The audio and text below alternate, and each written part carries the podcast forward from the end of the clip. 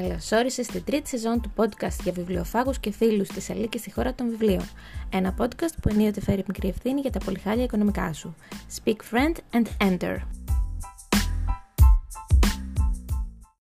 Σεζόν 3, επεισόδιο 4. 8 τρόποι για να ζεις πιο αργά. Πιο απλά, πιο αργά, είμαι που είμαι ο πιο αργός άνθρωπος που ξέρεις, ψάχνω τρόπους για να γίνω ακόμη πιο αργή, ακόμη πιο ήρεμη. Είμαι το ακριβώς αντίθετο του husband μάλιστα, που μονίμως τρέχει, ακόμη και όταν δεν έχει κάπου να πάει, και με αφορμή το ότι ακολουθώντας το ρυθμό του παραλίγο να με πατήσει αυτοκίνητο, γιατί προφανώς δεν το έχουμε με την ταχύτητα καθόλου, αποφάσισα να κάνω όντως πράξη αυτό εδώ και ας μην τον ακολουθώ τελικά στους αγώνες δρόμου του. Τι είναι το slow living; Σύμφωνα με το site Groove, το slow living είναι ένα κίνημα όπου οι άνθρωποι αποφασίζουν να ζουν μια πιο ισορροπημένη ζωή με νόημα ρίχνοντας τους ρυθμούς τους και εκτιμώντας τόσο τον κόσμο γύρω τους όσο και αυτά που έχουν. Αισθάνομαι ακόμη πως έχει πολύ να κάνει με την μείωση της χρήσης της τεχνολογίας, όσο και αν την αγαπώ, και της μεγαλύτερης επαφής με το παραδοσιακό, το χειροποίητο, το φτιαγμένο με μεράκι, σε ό,τι και αν αναφέρεται αυτό. Η πιο απλή και πιο αργή ζωή είναι το υλικό που απολαμβάνουν περισσότερο στο TikTok ας πούμε. Είναι εκείνα τα πολύ aesthetic βιντεάκια που ετοιμάζουν ένα τσάι, στρώνουν τα μαξιλάρια σε μια πολυθρόνα, ανάβουν κεριά, έξω βρέχει ή ακόμα καλύτερα χιονίζει, φαίνεται να έχουν ζέστη, διαβάζουν ένα βιβλίο με χαμηλό φωτισμό, κουχουλιάζουν παρέα με το κατοικίδιό τους που κοιμάται, ενώ ακούγονται οι ήχοι της βροχής που πέφτει απαλά ή το τσίκι τσίκι από τα ξύλα στο τζάκι. Εδώ σου έχω μαζέψει λοιπόν 8 πράγματα, άλλα που κάνω ήδη και άλλα που θα ήθελα να κάνω σιγά σιγά συνήθεια, ώστε να φτάσω πιο κοντά σε αυτόν τον αργό, πιο απλό, ακόμη πιο ήρεμο τρόπο ζωής. 1. Να σταματήσω να κάνω πολλά πράγματα ταυτόχρονα. Αντιλαμβάνομαι πως βρίσκομαι σε ένα διαρκές multitasking, θα κάνω δουλειές ακούγοντας πρωινές εκπομπές, θα παρακολουθώ τηλεόραση παίζοντας με το κινητό, θα τρώω βλέποντας YouTube, Μάλιστα, μπορεί να χρησιμοποιώ το κινητό έχοντας μοιρασμένη την οθόνη στα δύο, στη μισή να παίζει κάποιο βίντεο και στην άλλη μισή να, σκρονάλ, να σκρολάρω σε ένα social και αν πεταχτεί μήνυμα από το Messenger θα ανοίξω και αυτό. Α μην μιλήσουμε για την καημένη την μπαταρία μου. Όλο αυτό μου προκαλεί ένα άγχος που υποβόσκει κατά κάποιο τρόπο. Ολόκληρη η ζωή μου είναι πολλά πράγματα ταυτόχρονα. Υπάρχει ένας εθισμός στο multitasking και όλο αυτό επηρεάζει επίσης πολύ τη μνήμη μου και καταλήγει να με κουράζει χωρίς να έχω καν κουνηθεί από τη θέση μου. Μαζί με το multitasking πάει και το multi-reading. Διαβάζοντας πολλά βιβλία παράλληλα, πέφτει ο ρυθμός μου, περνάνε οι μέρες διαβάζοντας από λίγο κάθε φορά, με αποτέλεσμα να μην τελειώνω τίποτα και να πέφτω πιο εύκολα σε αναγνωστικό μπλοκάρισμα.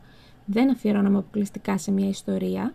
Πάντα κάποιο βιβλίο θα με κερδίσει παραπάνω, πράγμα που υποτιμάει τα υπόλοιπα, που επίσης μπορεί μόνο τους να μου άρεσαν περισσότερο. Και ενώ γενικά δεν μπορώ να πω πως μπερδεύω τις ιστορίες, αν πρόκειται για το ίδιο είδος και παρόμοιο κορμό, για παράδειγμα βιβλίο φαντασίας με πρωτοπρόσωπη αφήγηση από κοπέλα, κάποιο σχολείο ή σχολή και ένας γοητευτικός απόμακρος άντρας, έκαλα ξεμπερδέματα. 2. Να έχω ένα σπίτι τακτοποιημένο. Δεν υπάρχει πιο ύπουλη αιτία άγχους από ένα σπίτι ασημάζευτο. Ένα σπίτι όπου δεν θέλεις να επιστρέψεις μετά τη δουλειά γιατί θα είναι πηγή κούρασης και μόνο η όψη του. Είναι τόσο σημαντικό να είναι τα πράγματα συμμαζεμένα. Η γιαγιά μου η Φίφη λέει πως είναι πιο σημαντικό το σημάζεμα και από το ίδιο το καθάρισμα. Να έχουν όλα τη θέση τους και ύστερα να πάμε και ένα βήμα παραπέρα και να απαλλαχτούμε από όλα εκείνα που δεν χρειάζονται καν, το γνωστό decluttering. Αν κάτι δεν έχει κάποια χρήση ή δεν το αγαπάω, πρέπει να φύγει. Έχω κάτι κεριά που τα κρατάω μάτια τόσα χρόνια. Θα προσθέσω επίσης το να μοιράζομαι τις δουλειές του σπιτιού με τον husband και να μην τις παίρνω μονότερμα, λες και εκείνος είναι τουρίστας, ας πούμε. Πολλοί είναι οι σύντροφοι εκεί έξω που αν δεν τους ζητήσεις βοήθεια δεν την παρέχουν από μόνοι τους. Ή δεν νιώθουν πως τους αφορά, ή μας φοβούνται, ή απλά βολεύουν αυτές οι δικαιολογίες για να σου πλένει κάποιος άλλος τις κάλτσες σου. Για να είναι όμορφο το σπίτι και έτοιμο για χαλάρωση, παρατήρηση, απόλαυση, θα πρέπει να μην έχει τριγύρω πράγματα που δεν είναι στη θέση τους. Ό,τι και αν έχει έρθει, για παράδειγμα, στο σαλόνι που ανήκει κάπου αλλού, θα πρέπει να φύγει πάλι και να πάει εκεί που είναι πιο λογικό να βρίσκεται. Και έχω στο μυαλό μου πολλά πράγματα που πέφτουν σε αυτή την κατηγορία. Και αν κάτι δεν μου αρέσει, θα το αλλάζω. Ναι, στη διακόσμηση αναφέρομαι. Νούμερο 3. Να παρατηρώ. Ξέρεις γιατί μου αρέσουν τα βιντεάκια τα... σε αυτά στο TikTok με το ASMR. με τους ήχους της βροχής και όλα αυτά. Γιατί εκεί τα παρατηρώ. Ο σκοπός τους είναι ακριβώς αυτός. Να παρατηρήσω μαζί με το υπόλοιπο βίντεο, να παρατηρήσω και τους ήχους. Στην καθημερινότητά μας όλοι οι ήχοι είναι πολύ συνηθισμένοι και μαζί με αυτούς που δεν έχουν καμία σημασία και που ενδεχομένως είναι και ρήπανση, χάνονται και εκείνοι που έχουν όμως λίγοι. Δεν θα δώσω σημασία στη βροχή που πέφτει στην ομπρέλα μου γιατί σκέφτομαι τι έχω να ψωνίσω από το σούπερ μάρκετ. Ούτε τον ήχο του αέρα ανάμεσα στα δέντρα γιατί βιάζομαι να πάω στη δουλειά. Θέλω λοιπόν να παρατηρώ περισσότερο τόσο τους ήχους όσο και άλλες λεπτομέρειες γύρω μου. Μου αρέσει, ας πούμε, το πρωί που πάω στη δουλειά να παρατηρώ τι διάλεξαν εκείνο το πρωί οι γυναίκες κυρίως που συναντώ στο δρόμο μου. Παρατήρησε το κι εσύ, έχει ενδιαφέρον να δεις ή να προσπαθήσεις να μαντέψεις τι σκεφτόταν όταν συνδύαζαν αυτό το παντελόνι με αυτά τα παπούτσια και πώς τους αρέσει να πιάνουν τα μαλλιά τους, ανεξάρτητα από την ηλικία ή το σωματότυπο. Επίσης, παρατηρώ κυρίως τις γυναίκες γιατί νιώθω ότι είναι πιο κοντά σε μένα και γιατί νιώθω επίσης ότι οι άντρες δίνονται πολύ πιο απλά, όπως και να έχει. Μου αρέσει να παρατηρώ επίσης και τα σπίτια. Το πώς έχουν τα μπαλκόνια τους, τις αυλές τους, τα διακοσμητικά που επιλέγουν. Γενικά πρέπει να σταματήσουμε, να πάρουμε μερικές ανάσες και να κοιτάξουμε γύρω μας. Όχι με κριτική διάθεση, όχι με σκοπό να κατακρίνουμε ή χειρότερα να κοροϊδέψουμε.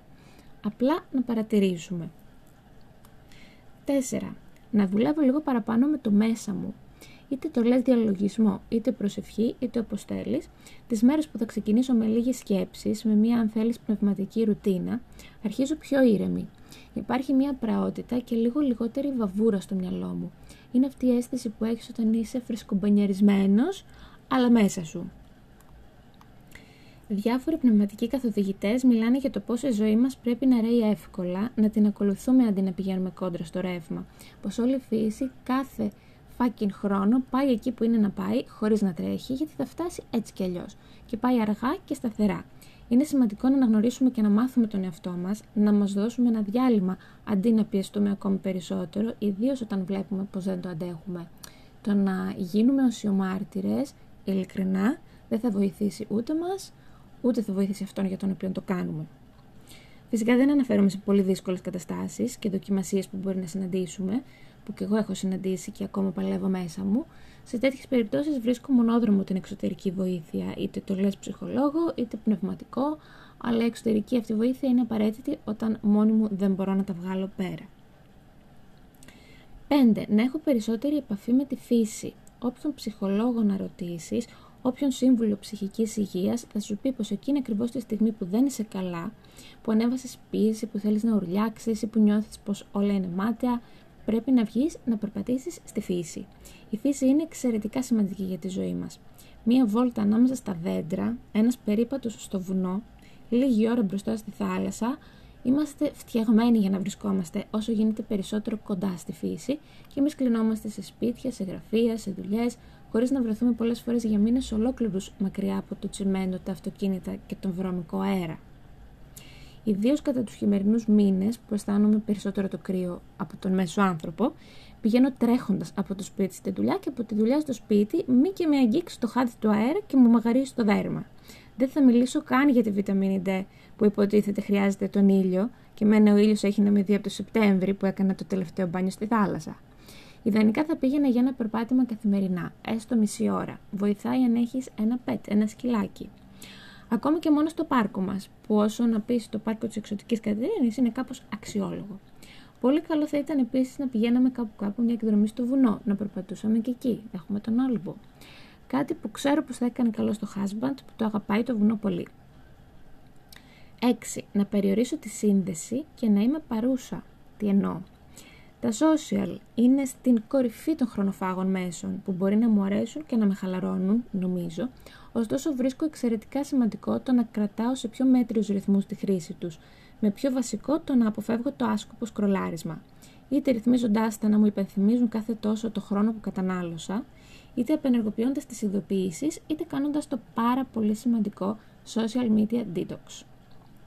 Το πιο βασικό όφελος από αυτό, από τη μία φορά που το έκανα, πέρα από όλο τον επιπλέον χρόνο που δεν ήξερα πως είχα, ήταν το ότι πήρα ανάσα από τις διαφημίσεις και ενίοτε τον τρόπο ζωής κάποιων influencer. Πράγματα που μας γεμίζουν με πάρα πολλές κουραστικές πληροφορίες που δεν χρειαζόμαστε, που μας μπερδεύουν, που μας προκαλούν άγχος, από προσανατολισμό και πίεση. Ειλικρινά σου λέω πως πήρα ανάσα και ηρέμησα. Θα ήθελα να βρω τον τρόπο εκείνο που θα δουλέψει για μένα. Θα είναι πιο συχνά social media detox; Θα καταφέρω απλά να μην μπαίνω τόσο πολύ από μόνη μου; Το ψάχνω ακόμα. 7. Να μην ξοδεύω χωρίς σκέψη. Είμαι από εκείνους τους ανθρώπους που αγαπούν τα ψώνια. Είμαι αυτή που αν τη ρωτήσεις ποια από τις δύο μπλούζες να πάρεις θα σου απαντήσει και τις δύο. Έχω πολύ γεμάτες ντουλάπες, πολύ γεμάτα ράφια, πολύ λίγα λεφτά στην άκρη. Νομίζω τώρα που ηχογραφώ αυτό το podcast έχω στην άκρη 20 ευρώ και 20 λεπτά. Θέλεις διαφημίσεις που σου προανέφερα; Θέλεις πως βρίσκω χαρά όταν δεν είμαι καλά στο να ψωνίζω; Παρά το ότι ξέρω πως το κενό που προσπαθώ να γεμίσω με όλα αυτά τα πράγματα δεν είναι υλικό και όταν είμαι πιο θλιμμένη ή με ελέγχουν λίγο παραπάνω οι ορμόνες μου, βρίσκω διέξοδο στα ψώνια. Ωστόσο αισθάνομαι την ανάγκη να το αλλάξω κάπως αυτό. Όχι να μην ψωνίζω τίποτα απολύτως. Έχω πει και παλιότερα πως αυτό δεν το βρίσκω σωστό. Όταν τα χρήματά μου πηγαίνουν αποκλειστικά σε λογαριασμούς ή σούπερ μάρκετ, αισθάνομαι μια ματαιότητα, μια υποβόσκουσα κατάθλιψη. Απλά να ξοδεύω σωστά.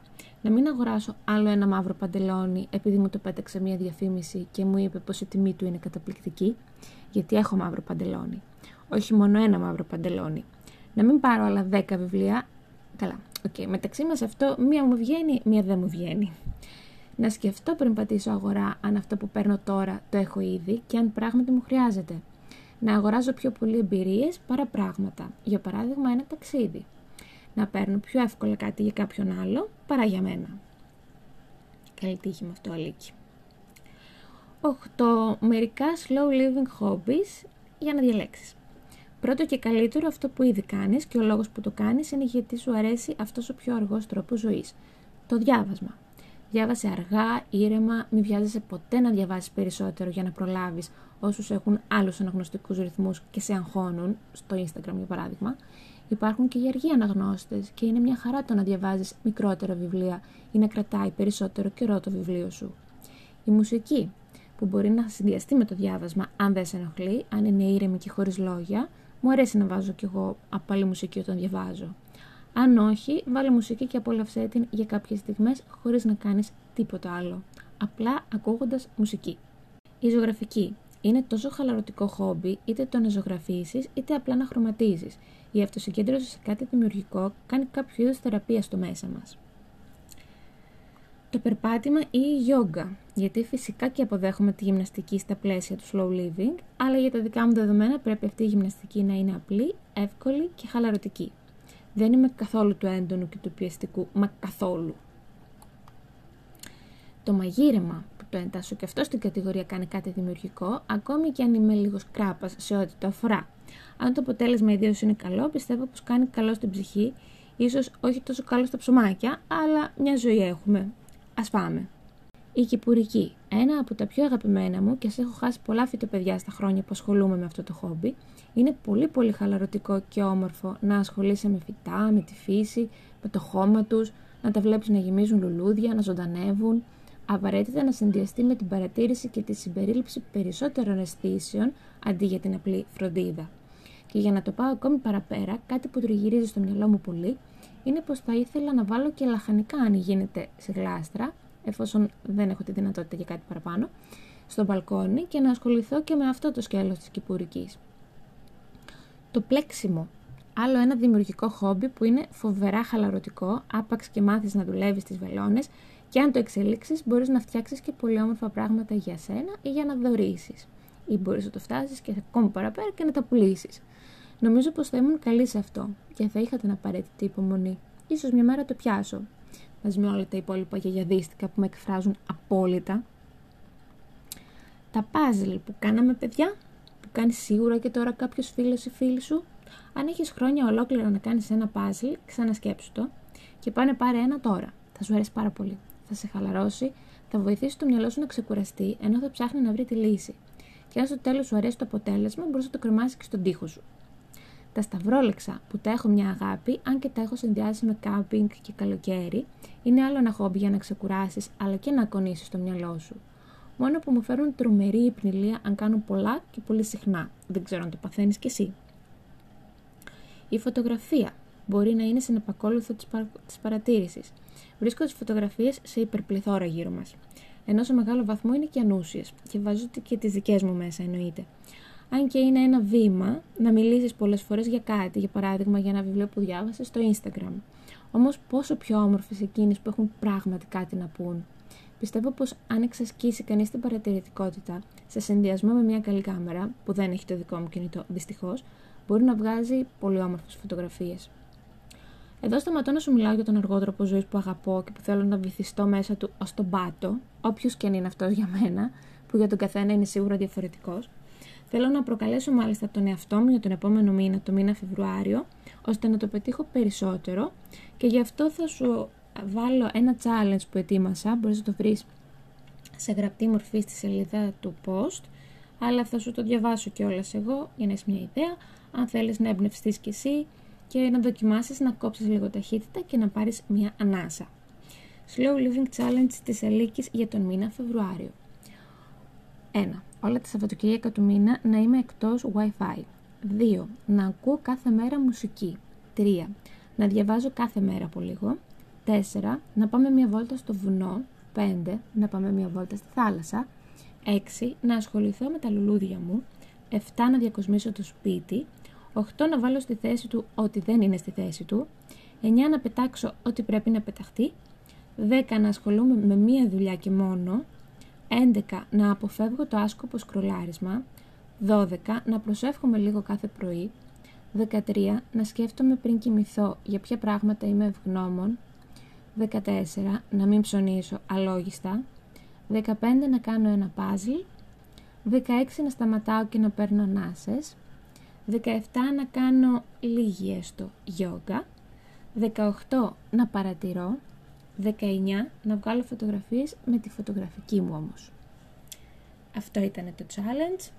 Αυτό ήταν το άρθρο για το slow living. Πες μου αν και σένα σου αρέσει το slow living. Πες μου τι κάνεις εσύ για slow living στη ζωή σου. Σε ευχαριστώ που με άκουσες. Αν σου άρεσε αυτό το επεισόδιο, μην ξεχάσεις να το βαθμολογήσεις στην πλατφόρμα που το ακούς. Αν δεν σου άρεσε, μπορείς να το ξεχάσεις, δεν έγινε και τίποτα. Αν θέλεις να ενημερώνεσαι για ό,τι νέο ανεβαίνει στη χώρα των βιβλίων, ακολούθησέ με στα social, όπου σχεδόν πάντα θυμάμαι να τα ανεβάζω. Θα τα βρεις όλα στην περιγραφή του podcast.